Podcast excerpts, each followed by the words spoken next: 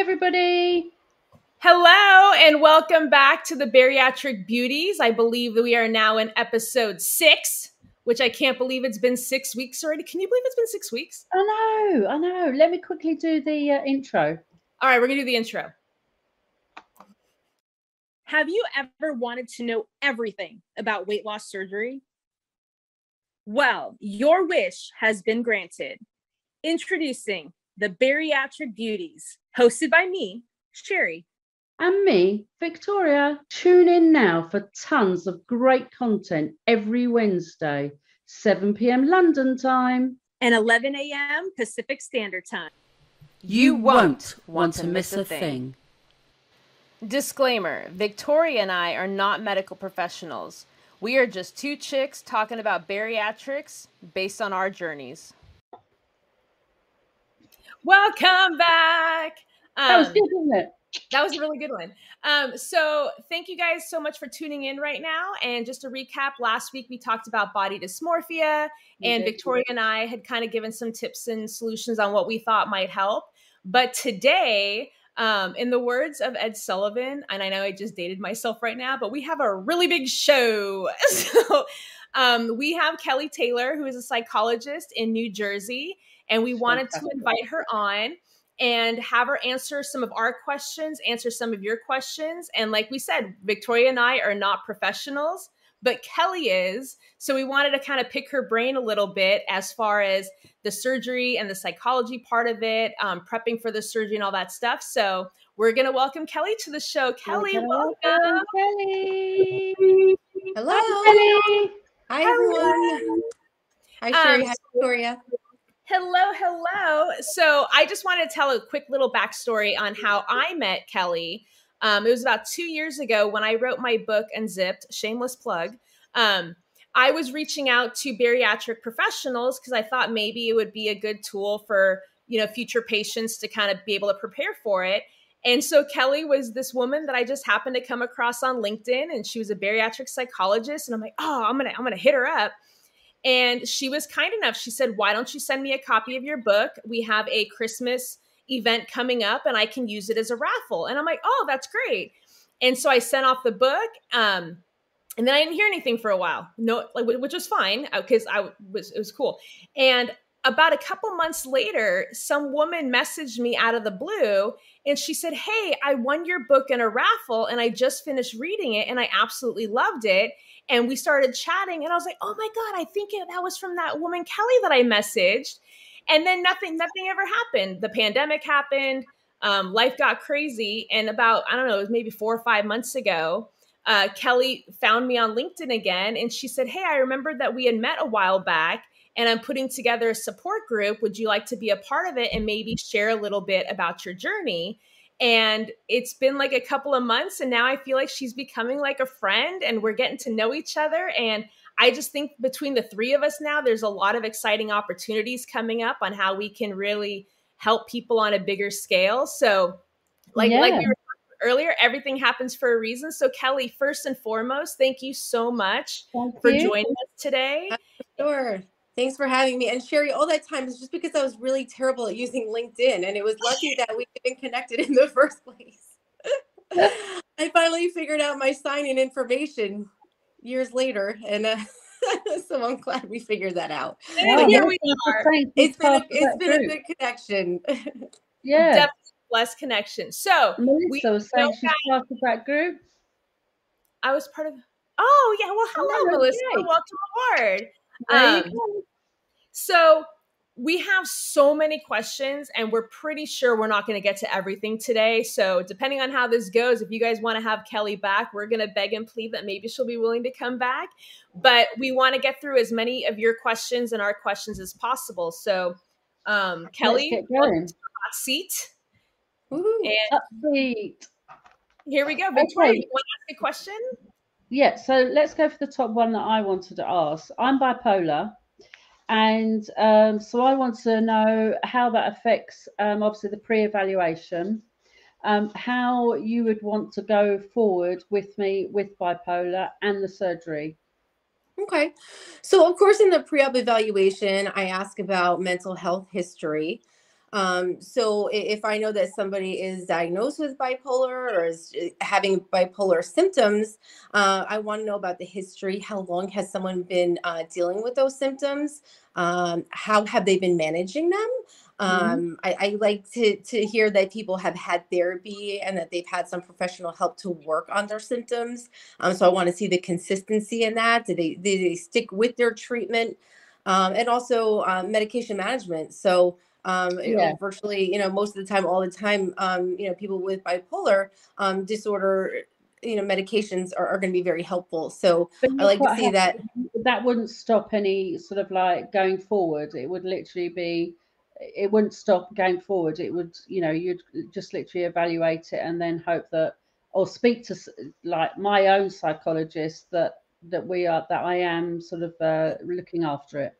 Yeah, because I believe that weight loss surgery can help you, like it can help anyone else. And um, I also see, uh, you know, there's really a mind body connection. So the healthier your body is, the the healthier your mind can be. So um, mm. I'd be happy for someone with bipolar disorder to be able to have weight loss surgery. Um, but I just want to make sure that, it, you know, especially like I said, if there's a history of being compliant with treatment, um, sticking with it, being med mm-hmm. compliant. Mm-hmm. So I know that there's going to be some stability afterwards yeah. because, as as we know, uh, surgery can be a roller coaster of emotions uh, before and afterwards, um, yeah, which you already yeah. can experience emotional roller coasters. So we don't want to make that worse for you. So I was um, saying um, my yeah, I mean I was saying my roller coaster was.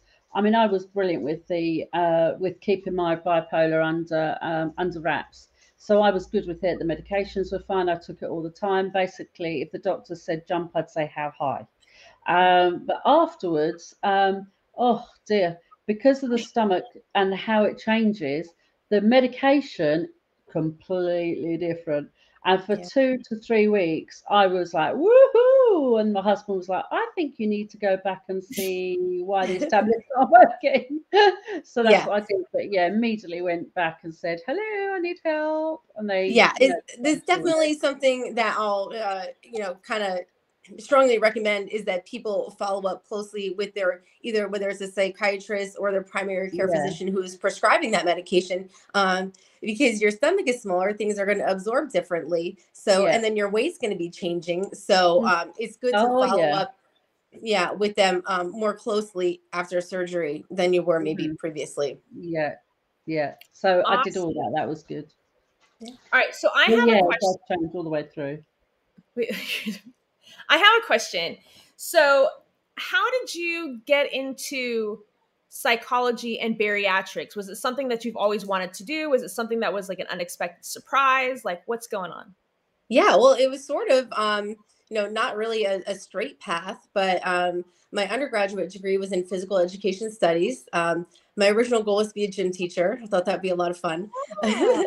so um, as I went through my career, I took a couple sports psychology classes, and I thought they were really interesting. Um, so after college, I pursued a master's degree in sports psychology. So um, my program was actually an exercise and sport science program with a specialization in sports psychology. So I enjoyed sports psychology, but I also really liked how, you know, it could have a broader application. You know, these things can be applied to any population, really. Um, so um, I guess I started working, and then I, shortly after that, I decided to go back to school again. Um, and this time I went for um, clinical psychology. Um, so, uh, you know, with my background in being interested in wellness, I've got a history of nutrition. Um, it was a good it was a good combination for me. Um, but the way I actually got into it was just um, being in the right place at the right time where I crossed paths with a, a bariatric surgeon and we just struck up a conversation uh, and they happened to be opening another office. Um, so he said, you know, if you want to, you know, kind of learn about the practice, learn what what these patients go through, we can give you some referrals for those pre-op evaluations. So it took me a little bit of time to transition into that from where I was working. I was working at a community center. So I took some time to um, listen in on some nutrition classes, meet some of the surgeons, um, talk to some of the patients, uh, and get familiar with what this was all about. Because um, honestly, before that, I didn't even know it existed. Um, not weight loss surgery, but that there was the, the, psychological aspect of it where these evaluations were required. So, um, so it, it, was just really cool that I fell into That's it. Awesome. And then eventually, uh, because we know it's a busy business, uh, it in, in, time just became a, a full time thing. Uh, and now here I am, maybe 12 years later. Talking to us. Like, yeah. I love it. And, then, and no, that's awesome.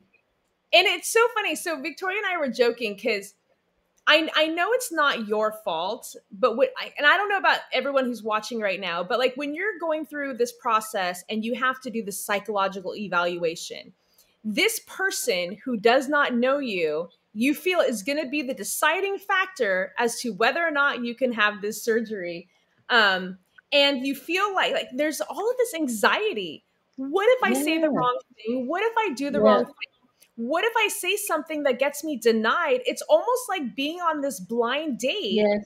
not knowing like how to act how to how to how to react like you're so overly cautious um like from and that's from our point of view so i'm curious like what the process is like from your point of view when you see these people who are probably like Wah!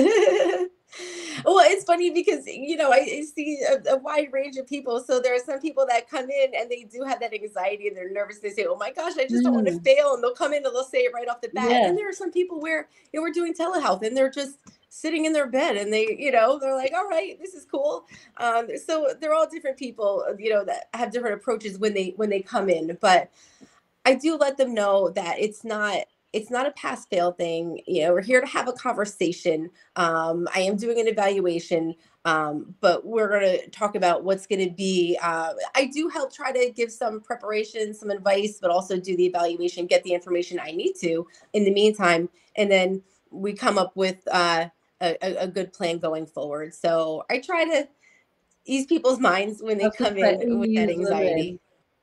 Okay. Yeah. Oh, so, uh, Melissa was saying she met you via tele telehealth. Yeah. yeah.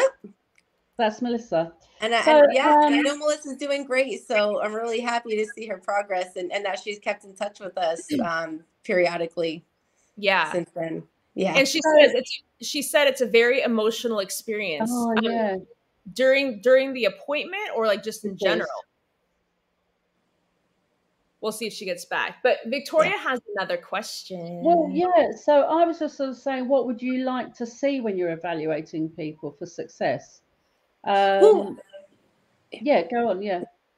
Well, one thing I, I, I do like to see is that I, I do like to see that people have made some previous weight loss attempts um, because yeah. it just shows me that they're they're aware that they need to make changes that they've tried they are able to put forth some effort um, mm. sometimes people haven't and you know they've got their other reasons for being there so it doesn't mean that if you haven't tried anything previously you're not going to be able to get the surgery um, mm. but it's nice to see that people have made an effort uh, yeah, and also so.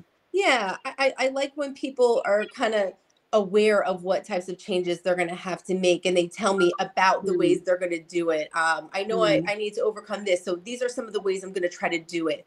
Uh, or they, they've made some changes in their support network or I, I, like when they tell me different things that they've started to do because we know this is a lifestyle change. Um, and a lifestyle change isn't going to happen the day you have your surgery. So it's nice that i see people having a good idea of what they need to do and starting to do those things. And a lot of times it's helpful when people have family members or friends who have had the surgery so they kind of yeah. see what it's yeah, about um yeah so I, I, just like to see that people have an idea of what's going to happen down the road yeah. and have started to make adjustments to their sense. lifestyle yeah that makes sense and then going along with that um because like victoria and i will joke i had my surgery like seven and a half years ago now and at the time i literally was left with a diet plan on what to follow and then that was it. You had a couple follow up appointments in the beginning, and then it's like once a year, and then like you're basically a wolf to like kind of figure it out.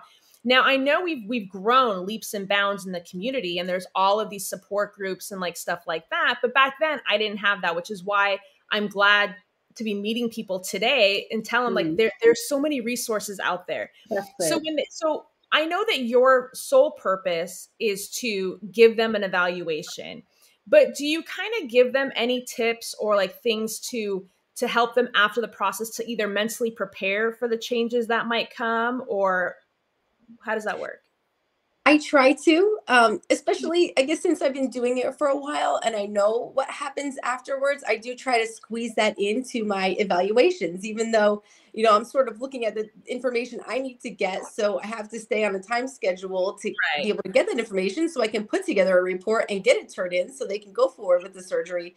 Um, but I know there's more to it. Um, and that's why I've been revamping what I'm doing a little bit uh, recently because for a while I found myself just doing a lot of these pre-op evaluations and trying to follow up with some people afterwards, giving them the opportunity to follow up, but it wasn't happening regularly. So um, I started uh, some emotional eating groups um, to help people either before Oh, or after surgery. And um, we haven't started this yet, but I do want to um, start up a mental preparation, either a group or a class. Um, a meeting or two where yeah we can spend some extra time before the surgery talking about those uh, emotional and mental change changes Yeah. challenges Mhm. um that that can happen um because it's hard to squeeze it all in in one appointment and as, as most people know there are a lot of other um other pre-op appointments that people have to do so it's a lot uh, it can be overwhelming so to add another thing in that's mandatory is hard to do but at least they can offer Right. it as an optional service yeah Yeah, Which- course. I love that because I can't tell you how many times within the first year I was Googling everything because I thought I was the only one. And I'll never forget there was a time when I started getting lightheaded really easily. And it wasn't like getting up too fast. Sometimes I was just Mm. walking and I almost had, there was one instance, I almost had like this seizure like moment where my body convulsed while my husband was taking a shower and I'm Googling it. I'm talking, I'm talking to WebMD or like I'm Googling my symptoms and I always end up with cancer. I, I always have some rare disease. yeah, it's true. Um, so I've now been banned from Googling my symptoms. So everyone is okay. I, I now probably a good idea probably a good idea. But I was so concerned because I was like, what is happening? And then I found out after the fact that because I had higher blood pressure, that with all the significant weight loss, your blood pressure is stabilizing and, and it kind of takes a little while for your body to catch up to the changes. And I'm like, Mm. that's such a simple explanation, but I Mm. thought I was going to die. like I didn't know what was happening. So I.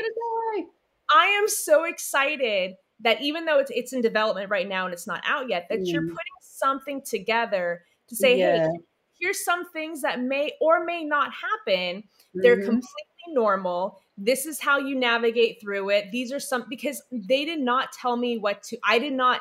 I knew hair loss was a potential issue. I didn't know how bad it was going to be.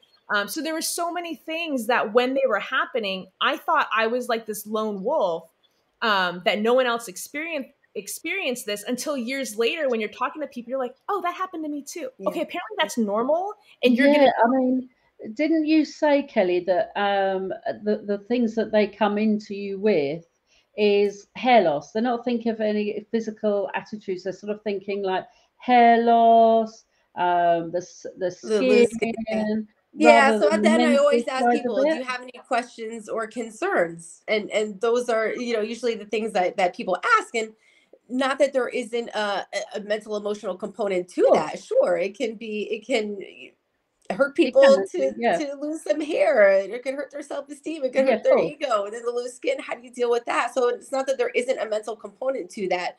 Um, but I think there's a lot more that people don't even know to ask beforehand. Um, so I think so that's I why. think that's it. They actually don't know what to ask.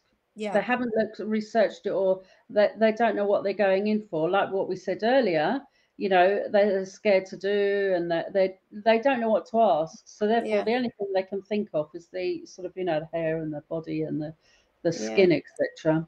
Um Yeah, and what's really I ask is yeah, sorry.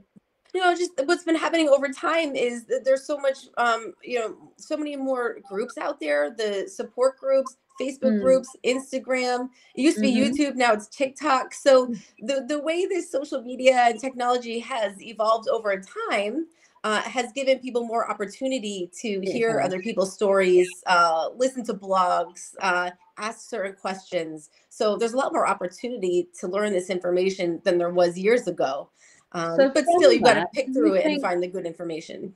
Kate. From that, do you then think that they are looking um, maybe for they're looking through the groups and then they're getting the horror stories? So then they're coming into you with that sort of like fear of it all and the horror stories. They come in like that as well. Yeah. Yeah, sure. Yeah, that's what I was saying. You've got to pick through uh, those things and find the good information and the not so good information. And Yeah. like you were saying at, at the end, you had this, you know, sort of general diet plan to follow. So there are Mhm. some surgical practices that prepare their patients a lot more thoroughly than others. So a lot of times those horror stories may come from people that said, "Oh, I didn't know I had to do that. Uh, I wasn't given that information." Um, so you got to take it all with a grain of salt. Yeah. Yeah. Yeah. Okay. But I the other definitely hear people get like, nervous about those horror stories. other Oh, yeah. questions that I get asked all the time then on that note um, do is there any way um, that they could fail the evaluation that gets Okay. asked all the time Yes, and, and I get that question too because a lot of people think it's pass fail. And what I tell people is it's really not a pass fail thing. What I'm doing is an evaluation. This evaluation is required by patients' insurance companies. Mm. So I guess they want to. I guess the insurance companies want to make sure there are no red flags that are going to make this person not a, a suitable candidate to have this type of Mhm. surgery. So I write a report based on the information I get, and then I submit it, and then everything is reviewed all together, and then Mhm. the insurance company or the surgical practice will, will make a, a decision. But what I do is if I do find some people who have some red flags, red flags to me would be some uh, symptoms like depression, anxiety, maybe bipolar disorder that are not being managed um, and that may be contributing to people's eating habits. They have some emotional eating and they don't have any other coping skills. So, those kinds of things, um, I would have a, a conversation with the person about and come up Mhm. with a plan for if you're not having any treatment for these symptoms right now, let's find out how you can get some help to work on these things before surgery. Um, there have Mhm. been some times where people agreed and said, "Yeah, I don't, I don't think this is the right time for me because I don't have a handle on these things." So we say, "Okay, so why don't you go get some help with this, and then when you feel like you're ready, give me a call back, and we'll we'll do it again." Yeah, so cool. we come up with a plan. It's not like I'm, I'm not going to say to someone, "You can't have the surgery. You're going to fail this." Um, see you later. But there must Um, be some sort of like um there must be some sort of obviously structure that you do that is like uh you know do you ask um, a, a certain amount of structures that is like oh 80% 30% 20% 10% and that percentage is you know whether it's um you know whether it's a good candidate So I just go through, like I said, it's a, it's an evaluation. So I have sort of a, a structured interview. I ask people the same questions, and then based on their answers, we may go a little more in depth in, in one area versus another. But Okay. again, it's just making sure that those mental health symptoms are there's a plan to Uh, get yeah. them under control. So it's not. I don't want it to be harder for people after the surgery no, um, cool. or I don't want people to be surprised that afterwards they still have depression and anxiety that's now Right. getting mm-hmm. worse because they weren't addressing it. yeah cool um, so going along that line so you've you've been doing this a long time now so you've had probably hundreds if not thousands of people come through your door preparing for bariatric surgery i'm curious if there's ever any like recurring themes that you see that are constantly kind of brought up whether it's it's the potential patients like future worries or concerns i'm just curious if there's like a recurring theme with people in the community as to what their concerns are going into it Yeah, I, I, I guess there are a couple of them, but the the one the biggest thing I guess, or people that people either come back for is is the emotional eating. Um, people are the way I, I say it is people are using food the wrong way. So we talk about um, you know what what's underneath these eating habits and after the surgery you're looking at food as fuel. That's the main main purpose. Mhm. um, not that you can't enjoy food or you know ha- have food in a social situation but a lot of people are just stuck on that emotional eating and eventually they might gravitate back towards old habits. So Yeah, i guess it's yeah. just um you know how do i was navigate another- this That was and- another question about the emotional eating. Like, how do they control their emotional eating, or what would you set, suggest for their emotional eating? How would you prepare them, or suggest, you know, help for them? Yeah. So That always gets the one is to participate in an emotional eating group or to work individually with a therapist or a couple things if we just have to kind of cover it in a quick conversation i'll let people know that it's important to start thinking about their patterns when do Mhm. they typically do that emotional eating is it Mhm. happening is it happening every night because that's when people are bored or is it happening because people are frustrated or have a lot of stress in their lives and they, they come home from work or come home from from Mm. school and, and and that's what they do to Mhm. release some of that stress so Mhm. we talk about okay so start identifying those patterns uh, Right. and think about replacing that with something else so Mhm. um, either adding some healthier habits um, using distraction because some people just get hung up on food food is the answer and they get hung up on that so uh, it's good to come up with some distractions for that um, to uh, avoid the environment because we know we've got certain you know come home first thing you do is go into the kitchen is maybe adjust your routines that you're not Yeah. continuing in that same routine same pattern every day so it's Yeah. changing the your daily routine That makes sense. uh, and and then see what happens. So sometimes I'll ask people, why don't you start making some of these changes, and then we'll talk again in a couple weeks. And if you were able to make some progress, that's great. If not, if you're still stuck in this emotional eating, then there's a little more work, a little deeper work that has to be done. Mm, mm. Gotta And you have a group. Do you have a group for that? Do you have a group for that? You do, don't Yeah. you? Mhm. Okay. So what what's the group called? So we know where to put them. I just call it an emotional eating group. And what we've been okay. doing is a, a four week group where we do one hour. It's virtual, uh, one hour uh, a week for four weeks. And we have a structure. We talk about the development of eating habits. We talk about food addiction. Uh, we talk about different thought patterns that um, uh, keep people stuck in those uh, those emotional eating habits Yeah. uh, and how to replace it. What are what are some uh, better alternatives? And that's what okay. we do So during uh, later on we could give the link then. Sure. Yeah. I'll put the link in for them. Yeah. Yeah. Okay. So Sheri, what were you going to ask? Sorry, darling, before I I was- rudely interrupted. I don't know. I was just like so listening intently, but I do have I do have a question. Um, because Victoria and I have talked about it briefly. We haven't done a full show on it, and I think we would like to, um, hopefully in the near future. Is I didn't know how common transfer addiction is Oh yeah. post bariatric surgery. yeah. Um, We both wanted to know about this one. yeah so i guess and, and and that's a topic a complete beast in itself but i'm just i was just curious from your point of view how common do you see Because I it? had it. That's why we're asking, isn't it? Because I had transfer addiction Yeah. to alcohol. Yeah, to be very honest with you, is I, I don't see it often. Um, I do get a handful of people who come in with a history because I do ask about history of addiction. So people who are most vulnerable to transfer addictions are people who have um, either a history, it could be a history of addiction to alcohol, to other drugs. It could be gambling. It could be shopping. It could be any type of addiction.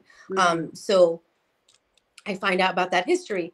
Or even if there's a family history of addiction, people can be more vulnerable to it. Mm. Um, or, uh, uh, you know, again, just people with other um, maybe more severe symptoms, again, that haven't been managed or are out of control. And that lack of coping, people are grasping at anything that will help them cope. Mhm. So they could resort to something that is harmful. yes. So, Yeah. um, so yeah, so uh, so again, I look at the history um, and look at what types of treatment they've had. Um, you know how how comfortable and confident they are in their recovery if they are in recovery. And then again what's what's the relapse plan? So Yeah. is it you know what happens? So now that you're not able to emotionally eat anymore Mm. we want to make sure that they're not turning towards other harmful Yeah, substances that they may have done before or even choose something different. Yeah. Yeah, I mean, I was not lucky. I was strong-willed, and I went to rehab because I knew it had got to a stage where I needed rehab, um, and that actually taught me not only about the alcohol but about food as well, how to Mhm. control the food and like if I want something, then think about it. We were talking about this, weren't we, Sheri, the other day? Mhm. You know, think about it, and Sheri was telling me, think about it, think about it. what would you prefer? The be to be to lose that pound or to have that packet of crisps. Um, so yeah, so we were talking about that, and um, so my alcohol uh, rehab actually taught me quite a lot about food as well. But I was very strong-willed to get there.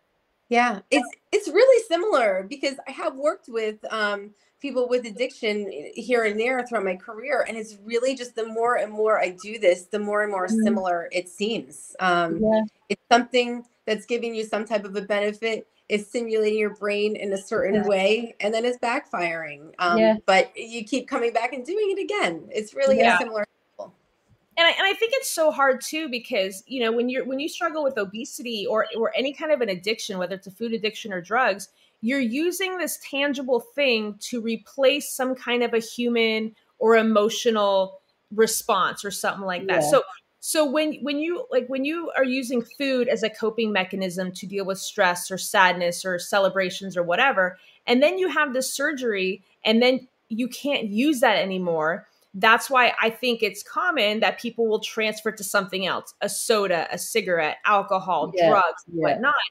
And I and I try to tell people the best advice I can give is there is a reason that you were using these coping mechanisms through these vices that you had.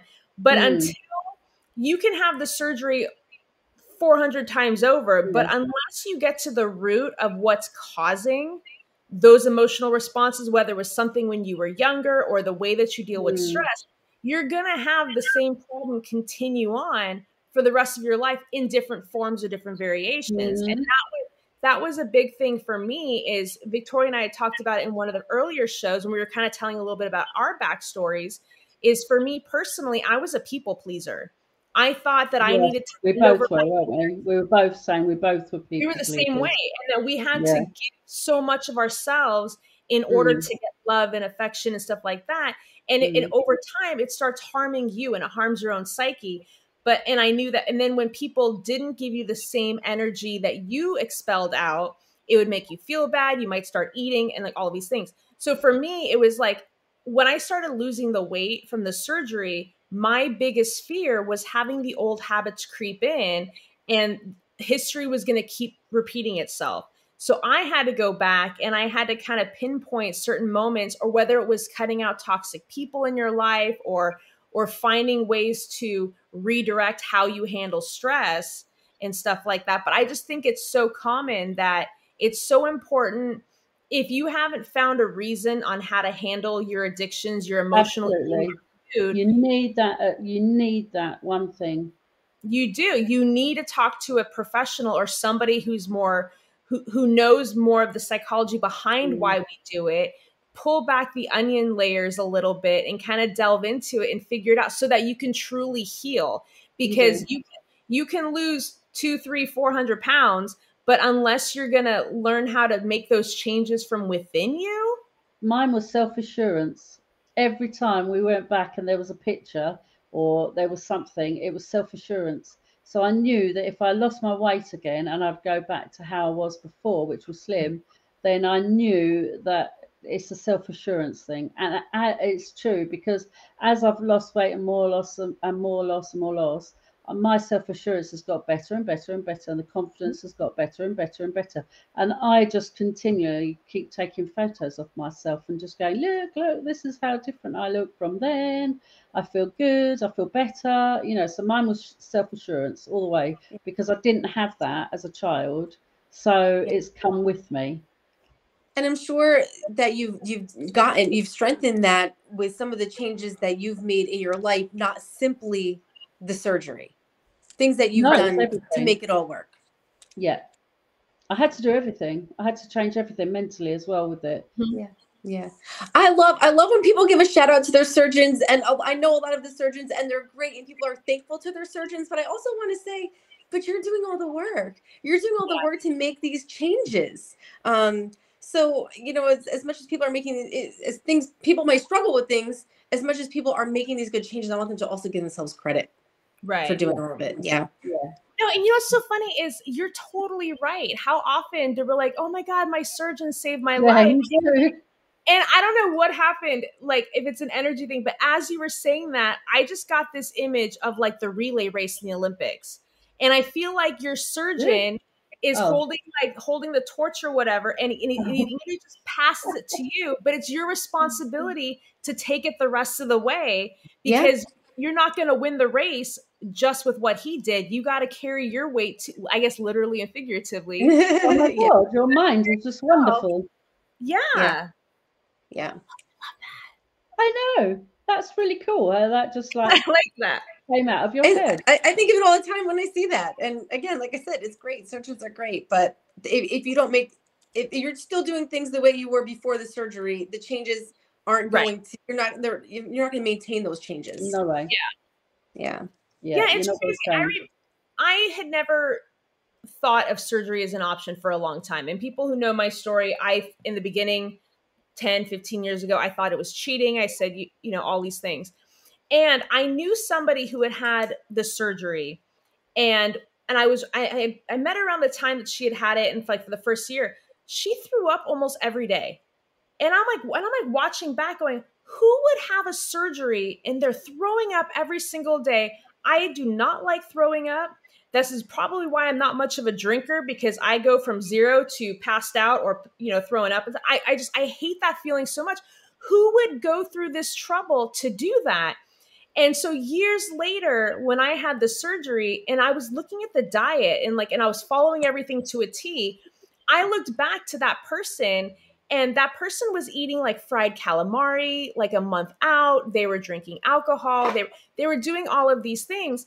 And I was like, that's why she was always sick. And like, and she lost a lot of weight, which good for you. That's amazing.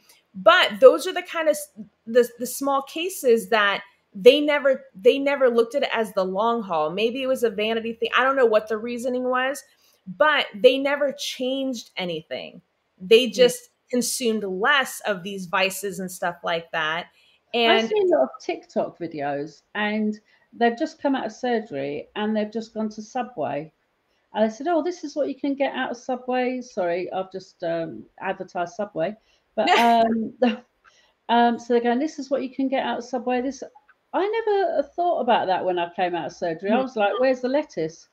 Yeah. Where's Yeah. the lettuce and the vegetables and the protein. I never thought of like, do you know what I mean? So when I see Well, they say that's the like that, I thought, definition. The definition of crazy is continuing to do the same Mhm. thing and expecting a different Yeah. outcome. Yeah. You can't. If you want to change, you Yeah. got to make a change. yeah Yeah, Those that things weren't way. working before. Hmm. Yeah, that's Yeah. just crazy.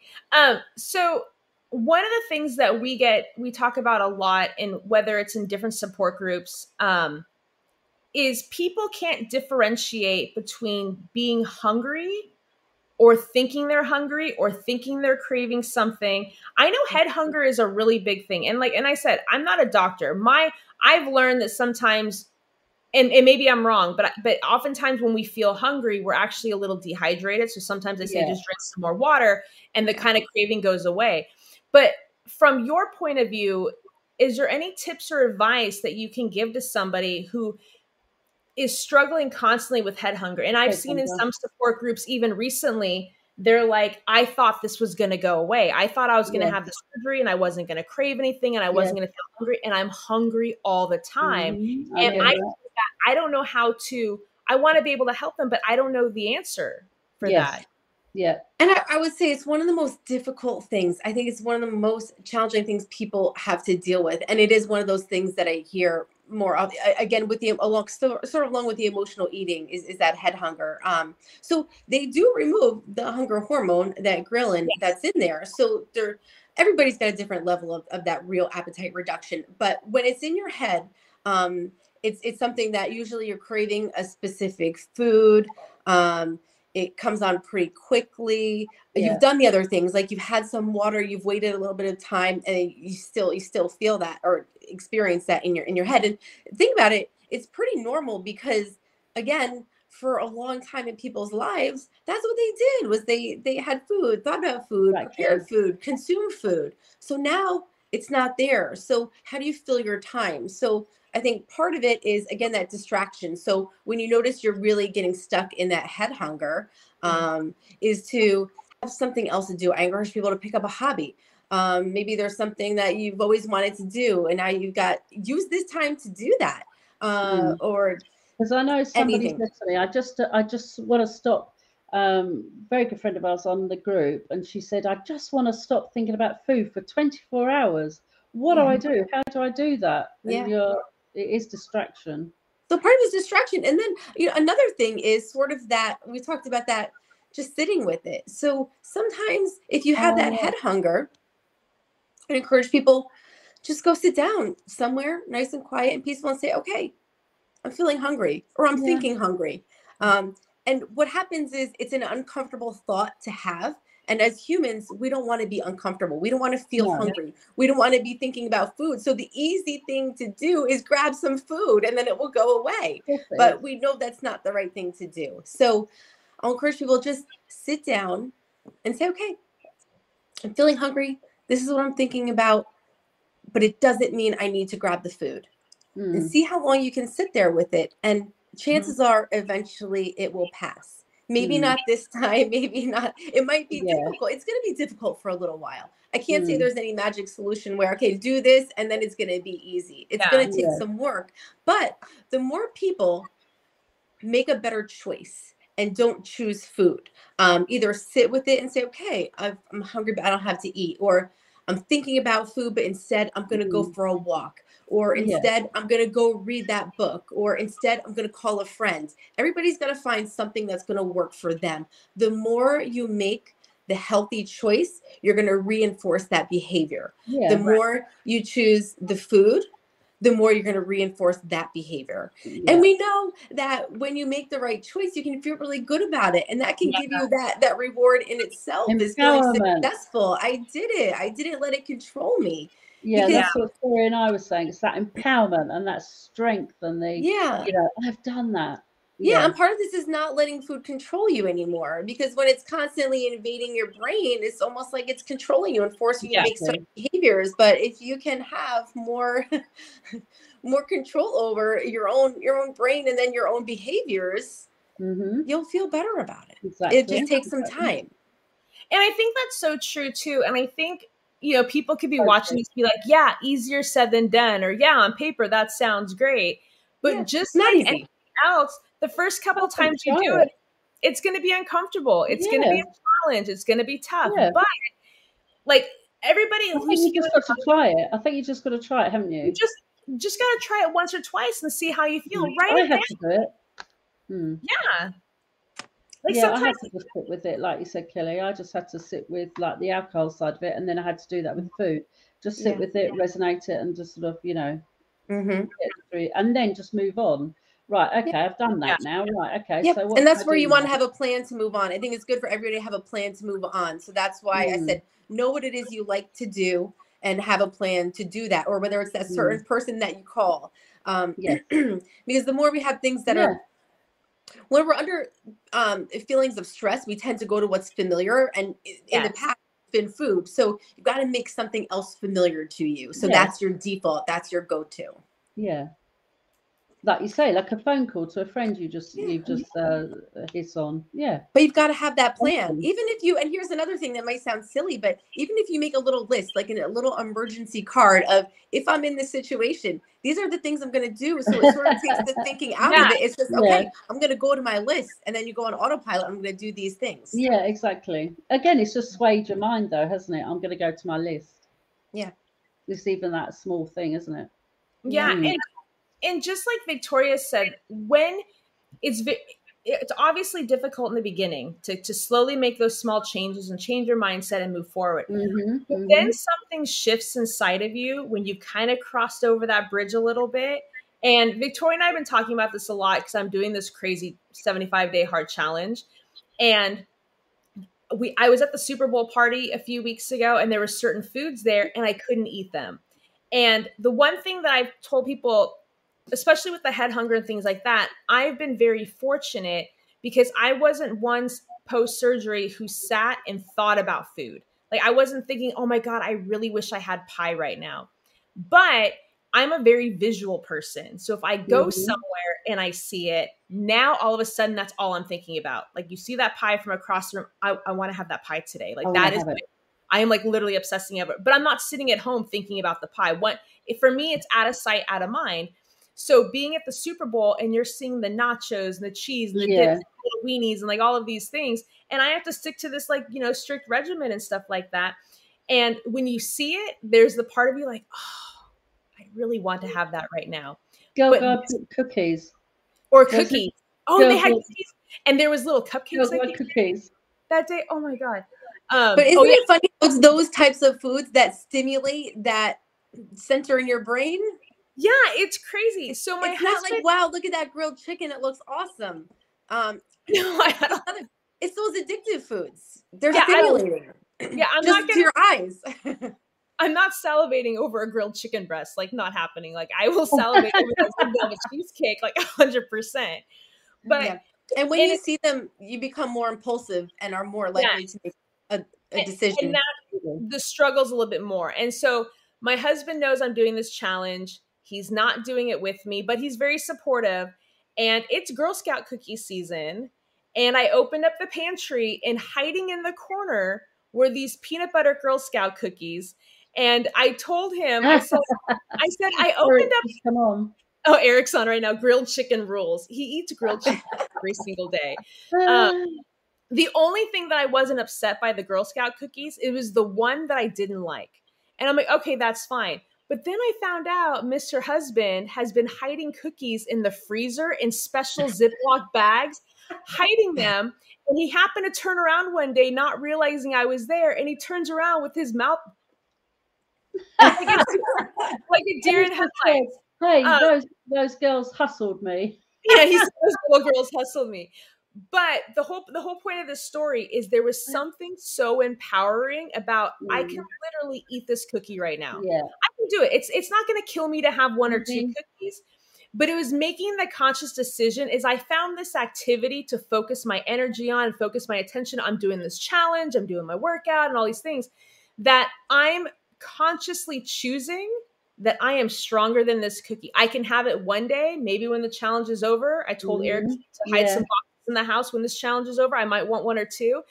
But in the beginning, yes, it is terrifying. It is hard to break those habits. But like I said, when you kind of cross over that threshold into the other side, and you're so, it's so empowering.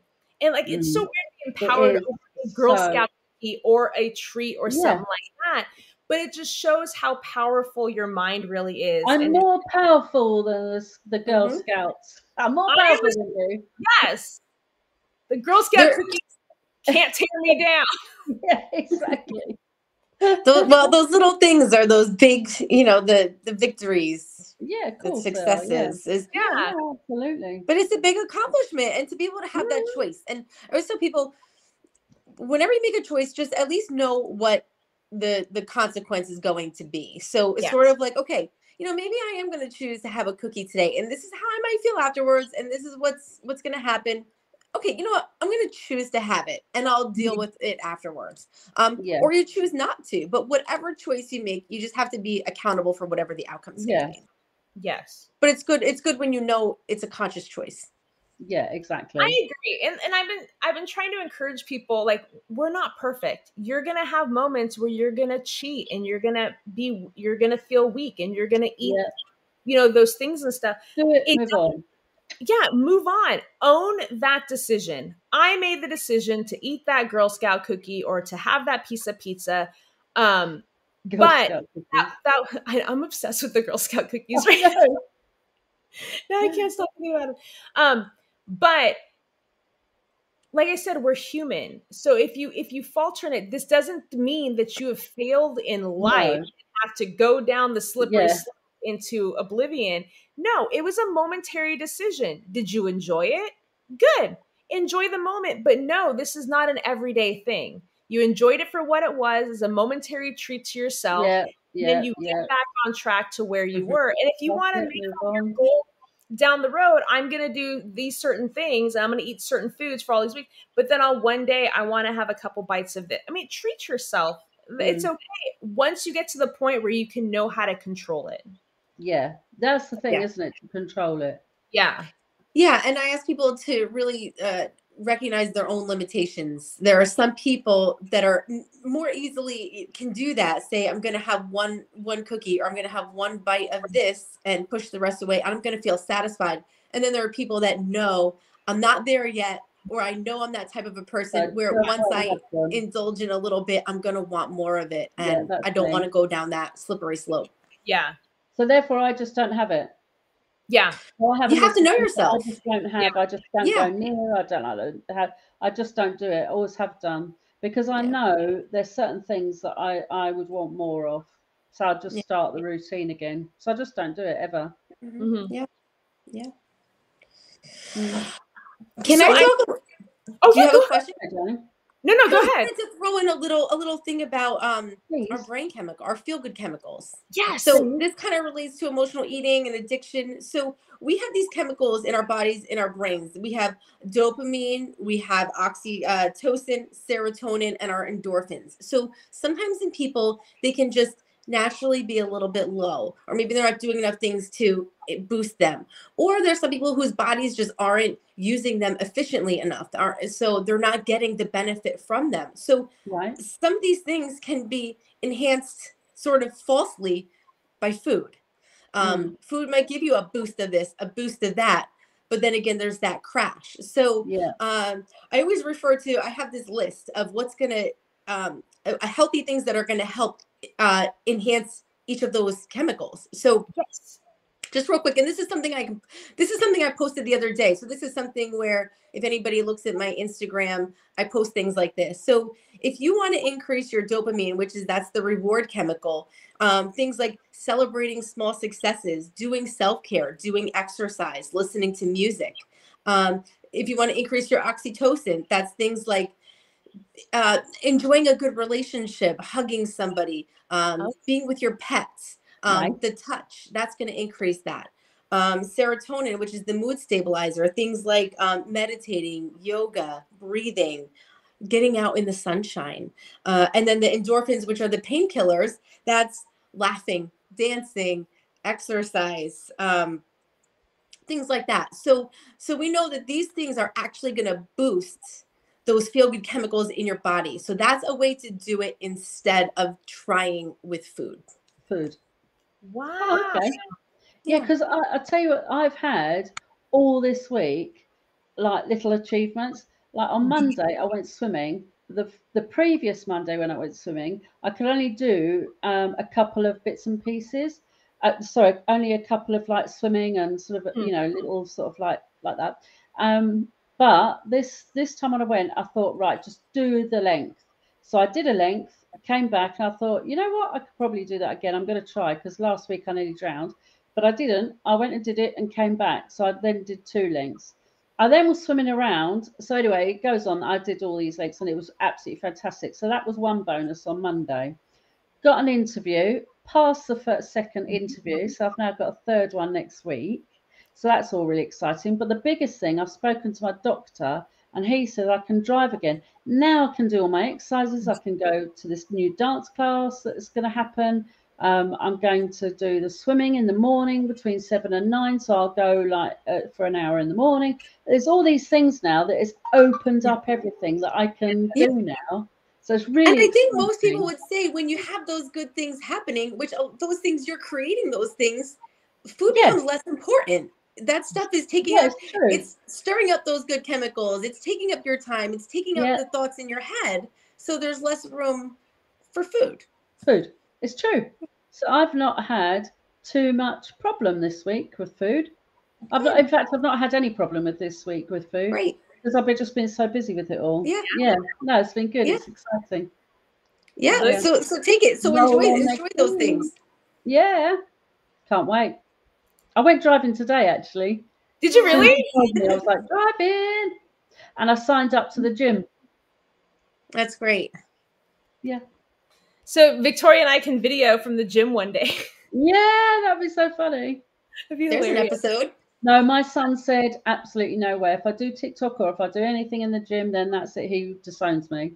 It's not Yeah. the done thing. Yeah, if I was if I was to bust out the camera and try to do a TikTok while I was at the gym, Eric would probably walk away and be like, "I don't know this lady." Yeah, exactly. Um, exactly.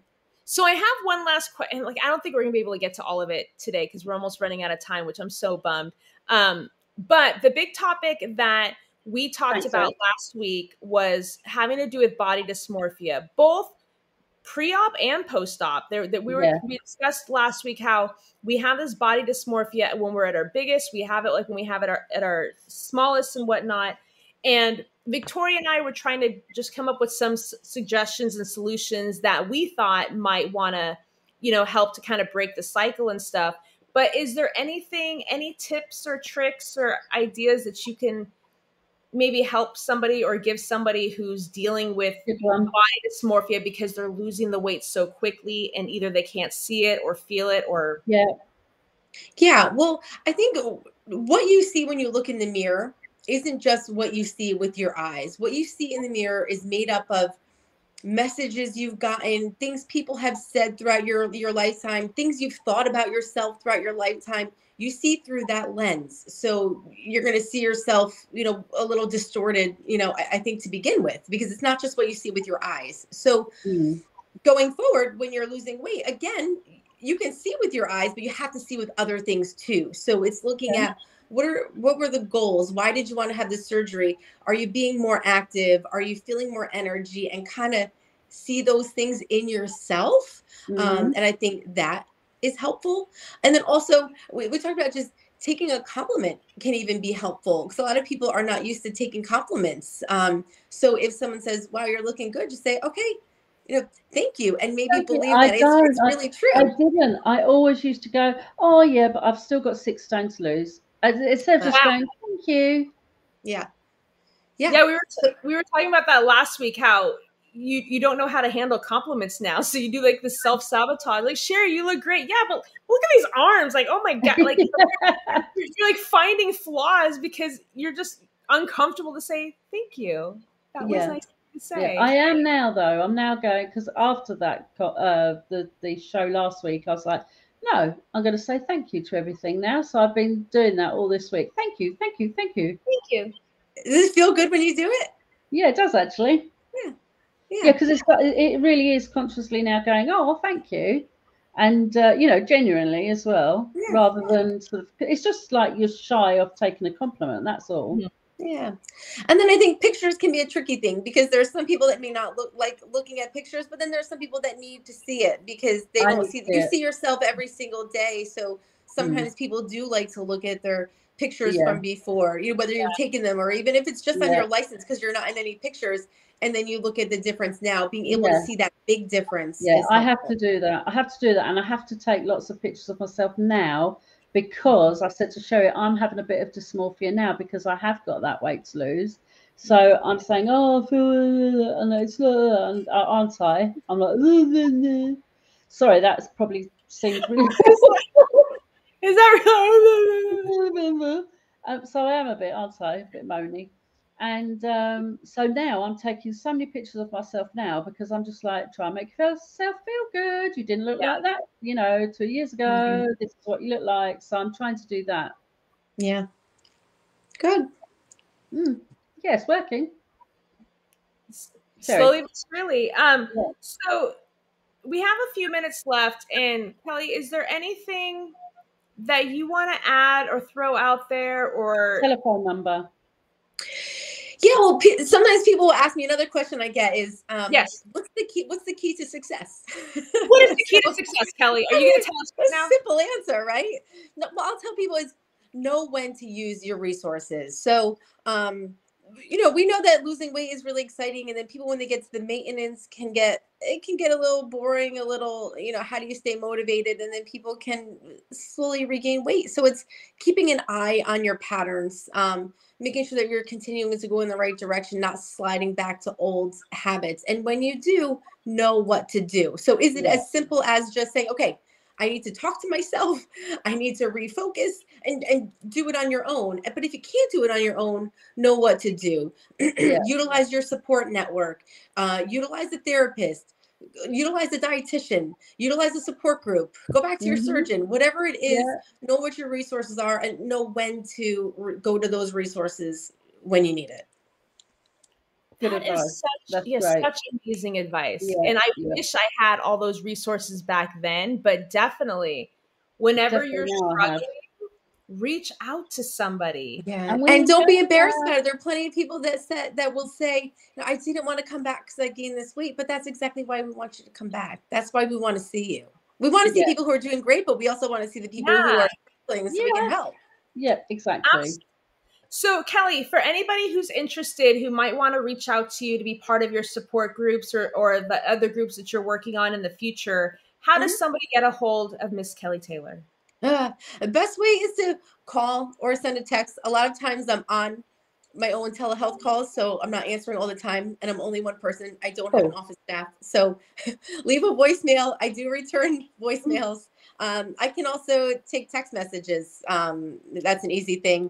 Um, email's not great because things can get lost in the shuffle with all They that junk mail. Yeah. Um, so phone, text is the best. Um, Okay. and then I've got that flyer uh, that I had sent that we could post somewhere that has just a little more information on the services. Yeah. And I put and it on the phone number there. well. Yeah. Yeah, and, and the flyer has your contact information on it, right? yeah, yeah. Okay, so And if somebody calls me with something that is not really something I can help with, I always do my best to find a referral or send someone in the right That's direction. what I do. Yeah, if I don't know it, you know, and I haven't Yeah. experienced anything like it, then I send, uh, you know, try and get the um, proper advice and Yeah. yeah, Yeah. send them. So that's Yeah. good. Yeah, great. So we just need the number. Yeah. What are we Um, going to do? How are we going to do this? Are we going to do it now? Or are we Well, going to put it in the comments? Is after the show, we will put on our bariatric page on Facebook. We will put the flyer um, that Kelly Okay. has Oh, good idea. Yeah. Yeah, And yeah, yeah. That Well, can sense. reach out to her directly um, at, for the support groups be- because Yeah. Kelly, you're in Jersey. You're in New Jersey, Mm-hmm. so you don't you don't tell a you can't teletreat people um, unless they're in New Jersey. Correct? So it depends. Um, so for the emotional eating groups, um, we either use insurance or a, a low fee self pay. So insurance would have to be in state. If it's Okay. a self pay, it doesn't matter. The support groups that I do, I started those the, the pop up support groups. They're going to be sort of random support groups, but they're going to be fo- more focused on um, emotional aspects. Those are for free. Um, I, I guess that's Okay. So- And we'll put that information on there. Um, and is there anything else that you wanted to add before we go today? No, I'm just I'm so great that we've made this connection, and it's just really cool because there are people from all over the place. Sometimes, you know, like we say, you know, sometimes you feel alone, and there's just such a network out there, and I'm glad that that we've connected and been able to share stories and, and talk. And I feel like there's sometimes we could just talk forever about this stuff. Um, and that crazy, isn't I've it? got people, you guys have people. Uh, Yeah. and, and we can all come together and, and talk about this stuff. So that's I'm right. really thank you for having me, and I'm glad that um, No, I, I've thank been able to you learn from you guys know, as it's well. your time, so thank you very much. No, Sure, we're and we're so honored. Um, I feel like you're giving us a little street right now by having like an actual professional on our show. uh, but like seriously, we talked about this earlier. I do believe that everything happens for a reason. The the journey that you had, the journey that I've had, the journey that Victoria's had from across the pond, across different states. I love the idea of being able to come together with like-minded people and just try to work together to kind of spread Yeah, power powerful hope and positivity and overcoming what you're going through right now and you're not alone in what you're dealing with yeah, yeah. Um, Yeah. now we're here to help in any And way that's that why we we're here. and that's why we're here and there's so many different ways to to get help, which is great. Mhm. So there are some people that might want to talk to a therapist. There are some people that might want to take medications. There are some people Yeah. who just want to go to a support group and and Yeah. talk to people who are like them. So there's something yeah. different for everybody. There is, yeah, yeah. No, it's good. and i love it well kelly Yeah. like thank Kelly, you thank so you so much much. You're welcome. We really appreciate it and we're, we're We hoping said that in unison. we did and we're hoping we didn't scare you away and that maybe you would consider coming back in the future Of course. Well, we're, we're we'll always be in touch. So absolutely. Yeah, good. Oh, yeah, you're not- good, good. yeah you're not getting rid of me that quickly that's not how this That works no. That no. once i'm in i'm in like that you there's no turning Uh, Um, well, I- I'm glad that you guys started this podcast. It, it- it's really cool, and I hope that you get more and more followers watching it. It's oh, really great thank you. I really appreciate And like I said, you're you're a great team. I love it.